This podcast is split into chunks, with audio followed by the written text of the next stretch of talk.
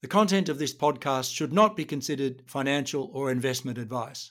All interviews and discussions are opinions only, and the podcast has been created without taking into consideration the listener's financial objectives, financial situation, or needs. Listeners should obtain independent advice before making any financial decisions.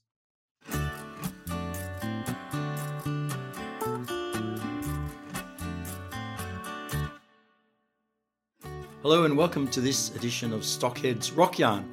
I'm your host, Peter Strachan, and today we're delighted to be talking to Mark Major, who's the Chief Operating Officer of Great Southern Mining. Uh, welcome, Mark.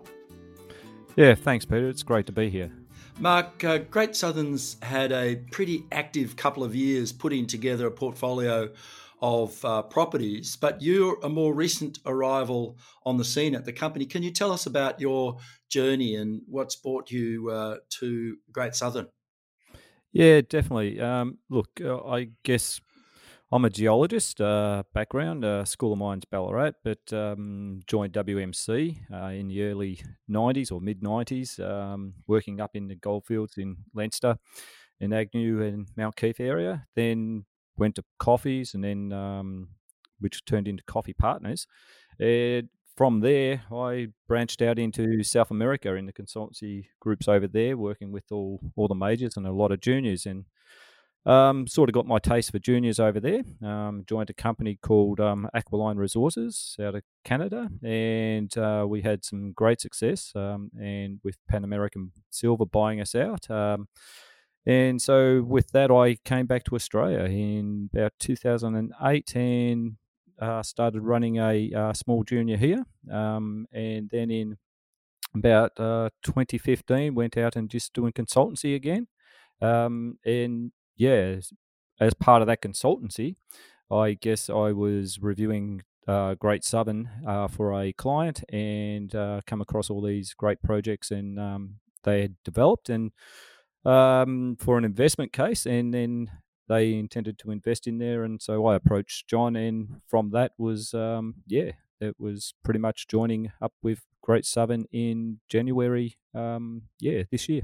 John, uh, your chairman, you were talking about that. Yeah, John Turpin, yes, that's right. So John's uh, been very active uh, putting together most of these properties. I think the uh, Cox Find project in Western Australia, which you'd be probably would have been familiar with in your days in the Pilbara and the uh, Archean area there, um, was uh, finally put to bed by the company in August last year. So it's only relatively new asset, but you've had some pretty exciting drill results there. You've a, uh, um, um, a meter at uh, 1.1 meters at 404 grams a ton, 13 ounces a ton in, in that hit there, and more recently uh, nine meters at five and two meters at 14. So quite high grade for for a um, a legacy uh, gold mine that had had a little bit of work done in, in the past. What's the what's the uh, the program going forward there? You've still got some more assays to come through, I understand as well.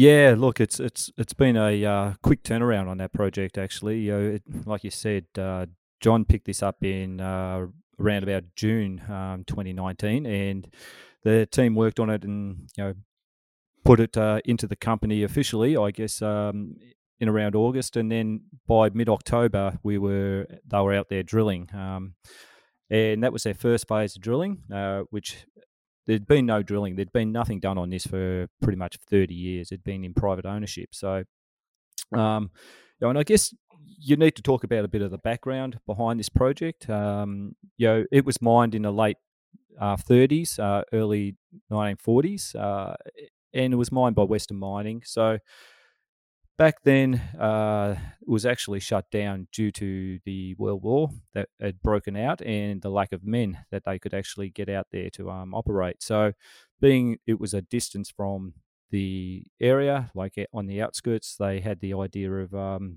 you know, basically couldn't supply enough personnel to actually develop it. So they walked away um, and put it on pretty much care and maintenance back then. So I guess to bring it up into real time now, um, what we've been able to achieve, um, you know, in the early, uh, late 2019 and in the 2020 drilling campaign is we've defined or we've we've proved up the area where we know that the remnant ore still still lies within those mining uh, panels. And we're now starting to see with this exploration that we're you know looking at the extensions of this uh, that we're actually finding additional ore. And obviously, you know these high grade systems, you know they're hit and miss, and um, you know you could be you know 10 meters away or just two meters away and you'll be getting a two grammer whereas you know the other side of it you got a hundred so yeah well it's pretty exciting and you've outlined a couple of other sort of effectively brand new targets along strike that you're also going to have a look at.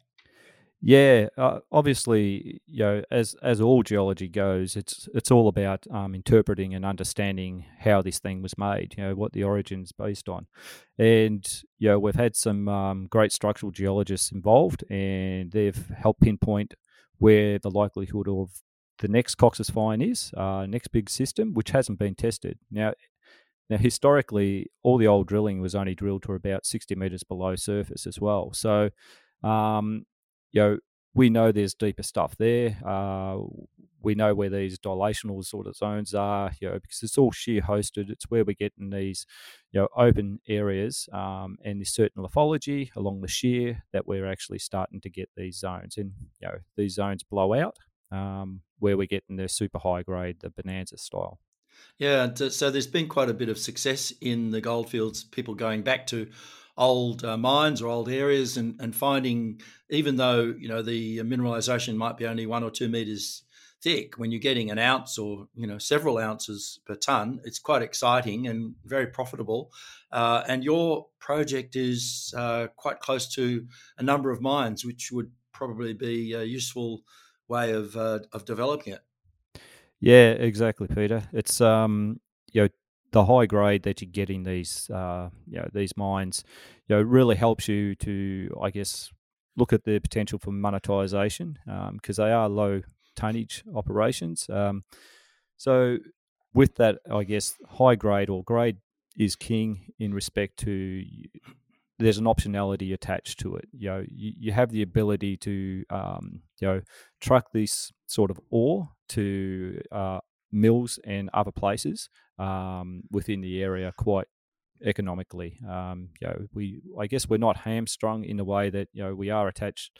You know, we're only 13 kilometres away from um, Regis, so Garden Well. Um, but you know, there's other opportunities and areas in the area as well. So but when you got high grade, uh, look, I, I, think a lot of a lot of people out there would actually like to have that going through their mills at the moment.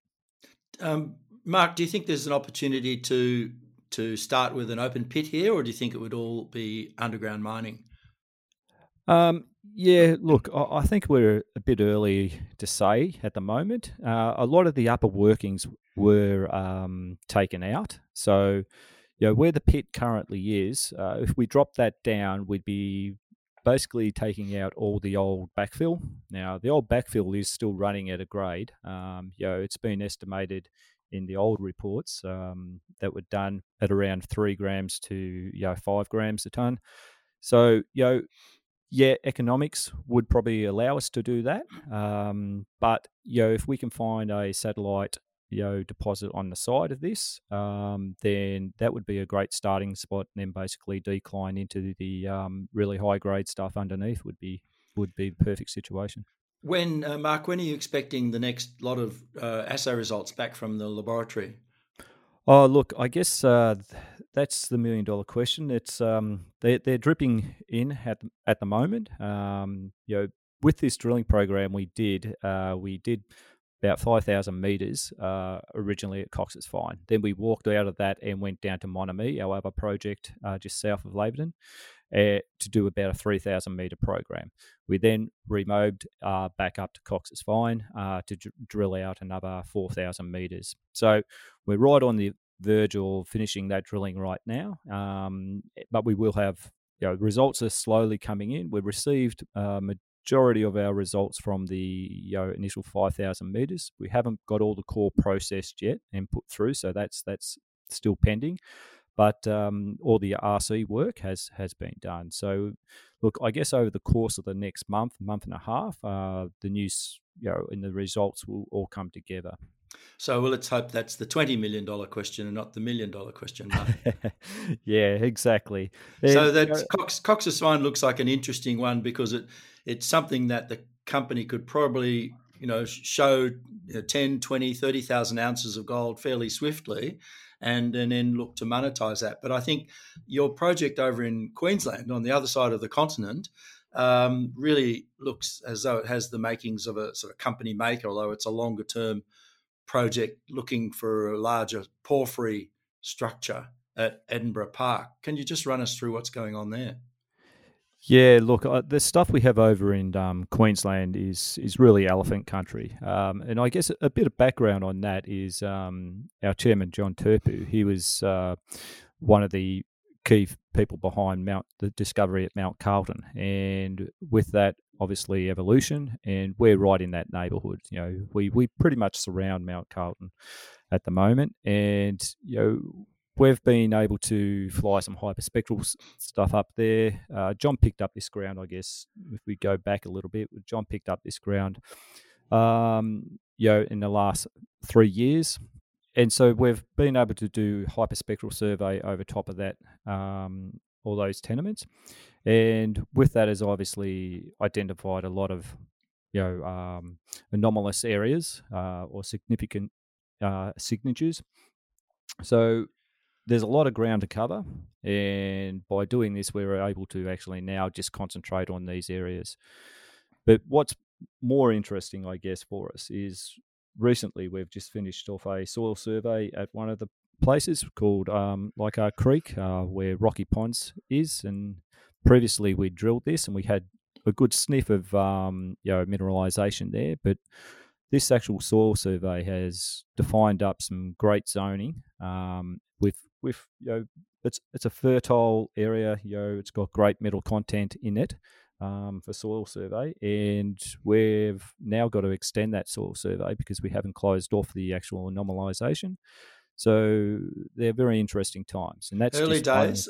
Yeah, early, early days. Yeah, but it's it's good when you get the soil uh, geochemistry confirming the under what you know is the underlying geophysics of the area, and you think that starts to look interesting because it's a spot where mineralisation might have started to percolate up and so forth. Oh, exactly. Yeah, it's a it's a systematic um, exploration approach. Um, you know, yeah, it's it's it's not rocket science. It's it's been done and proven up many many times, and it's yep. just a process we go through. And um, yeah, we're still early on in the stage, but uh, the signs are looking really good. And you know, this is just one of the probably twenty to fifty targets that we have out there. Um, so, and it's this, one's sizing up quite well. We're currently underdoing uh, uh, undergoing more soil surveys at other targets at the moment, and we've just um, signed on a new exploration manager for for um, these projects for Queensland, who's based out of Townsville. So that's going to you know, get the process kicking along quite quickly. Yeah, and so you what you've got prioritised about four or five of the major targets there that you're going to be hitting with uh, soil sampling. Yeah, exactly. A lot of these have already been looked at um, and walked over. Uh, you know, they've been mapped by Nick Tate and a few other geologists um, previously. So we've thoroughly identified, um, you know, it, about a year ago, uh, and you know they just needed that extra follow up. Um, so the new targets we haven't looked at yet. Um, obviously, we need to get boots on ground. with COVID, uh, we haven't been able to fly across there. Our team are here in WA, so we've um, opted to build a team over in Townsville now as well. Yeah, it's sensible because it's close to the project, and you've got a couple of other projects that are taking a bit of a, a back seat at the moment. You've got a, an area next to the Mount Weld rare earth project, but you're looking more for sort of uh, gold and cobalt scandium in that area. Yeah, Mount Weld's an interesting one. Um, look, when uh, we took that project, uh, it was unknown that had any scandium in there or any cobalt or anything. Um, the you know group that had this prior to us, they were looking basically for rare earths. They were looking for the extensions of these carbonatite dikes and stuff coming out. Um, there was little indications, but they didn't test for all the um, um, other minerals and um, elements. So once we acquired the project, uh, our geologist then went through and uh, reassayed a lot of the stuff, and you know, lo and behold, we found some um, anomalous scandium uh, along the basement there, and you know, with high cobalt as well. So that was a very easy find, um, and you know, there's a lot of potential there for gold as well. Um, not in that area, but on the other other eastern side. So yeah, it's it's a it's a lot of land there as well. And I guess we've got six projects all up, and it's it's hard to um, you know manage all these. I guess all over the same period of time, but you know we're ticking them away long. You know in behind the scenes, uh, there's work being done over these things, and um, yeah. And so there's only so much you, have got. Uh, my reckoning is the the company has a fully diluted market capitalization of about 81 million at the moment, and you've got two and a half million of net cash. But because you've got quite a few options out there at a and the share price is 15 cents, but the option exercise price is five cents. So they're very much in the money. And were they all to exercise, uh, you could bring forward $6.6 million to apply. So effectively, you've got uh, more like uh, eight, nine million dollars to play with uh, going forward. So it gives you plenty of firepower to continue on the with the work at Cox Find and Mon Ami, and also to do those soils over in uh, Queensland. Oh, definitely. Look, and, and, soils is a cheap option as well, Ed. Um, but when you look at our uh, structure, I guess um, there's 152 million options out, uh, listed options at five cents. You know, they, they're exercisable in I think it's September 2022. Um, so they're a long way out, but obviously, if that money came in, that's that's actually about 7.6 million dollars. Um, so. Um, and a lot of those options are held in Friendly's hands, um, and you know, I think we could call on those quite quickly. And it is an you know it is a you know viable opportunity, I guess, for the company to to do that without um, you know in the next period of time that we need. Um, yeah, the, the company's fairly well held by the uh, board of directors, isn't it? What, what's the? I think John himself has got about thirty-five percent of the company. Yeah, prior to the last raise, he had around uh, thirty-five. Um, but uh, I guess the top 20 is held by 70% now. So we've increased our shareholding from around you know, 400 shareholders to probably about a thousand now. Um, you know, a lot of those are very small, obviously, but John himself, uh, you know, all the directors and the management, we're probably around about that 30 to 32% now. So it's it's interesting to know that the 75% of the company is, is uh, tied up by the top 20 shareholders. So it's fairly tight uh, register. And uh, what that means from a stockbroking point of view is that if there's any good news, it's uh, likely you know there's not going to be a flood of shares coming onto the market because the top ten, top twenty shareholders are, will hold on to them or want to buy more. Yeah, uh, that and that's it. You know, and that's the beauty of um, you know having having a management and, and, and skin in the game. I guess it's yeah, it's in everybody's interest. You know, there's success here for the shareholders, and and you know, it's it's it's the way it's got to be, I guess, with these sort of companies. Um, Having those long dated options, uh, though, Mark, is uh, it gives the company the flexibility of going back to the option holder and say, look, if you exercise early, we'll give you a follow on option at you know twenty five cents or something, and the shares are currently fifteen. So then they might look at chipping in their their five cents and get a share, and then also get a follow on option or half a follow on option for for for doing it. Yeah, obviously, Peter. It's um, you know, it, it's there's there's different ways we can do it, and that's obviously one. And you know, to bring those options through, and look, we've already had um, you know, a fair wad of those already being converted. So, you know, every few weeks we're getting different levels of those coming through, uh, yeah. especially from the guys that uh, received them in the last uh, raise that was done. So it, it's it's been good, and I guess people understand that you know when the options are in the money, given that they are well in the money now, it's um, it's actually a viable thing. Although they're listed and they they can trade them, um, long term holders or the people that do have those, you know, looking at this stuff in Queensland as as our elephant country, you know, the the real company maker, then those people are actually converting. I think. Mark, that's a, an exciting story. You're you've got money in the bank. You're drilling uh, Cox Find. You're doing the the sort of methodical geophysics and geochemistry over the Edinburgh Park in Queensland. That's, as we said, the sort of elephant country.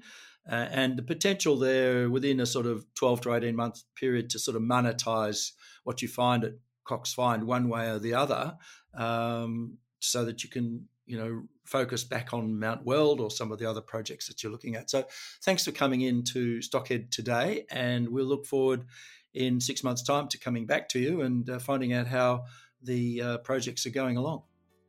Yeah, no, perfect, Peter. It's great to be here. Um, yeah, it's it's very exciting time for us now. Um, we've we've got a lot of data coming in, and it's time to process that and start understanding some of these things. And yeah, it's it's all about uh, boots on the ground and um, the truth or the lie detector going in the holes. The rotary lie detector. Okay, thanks, thanks, for, thanks very much, Mark. See you, Peter.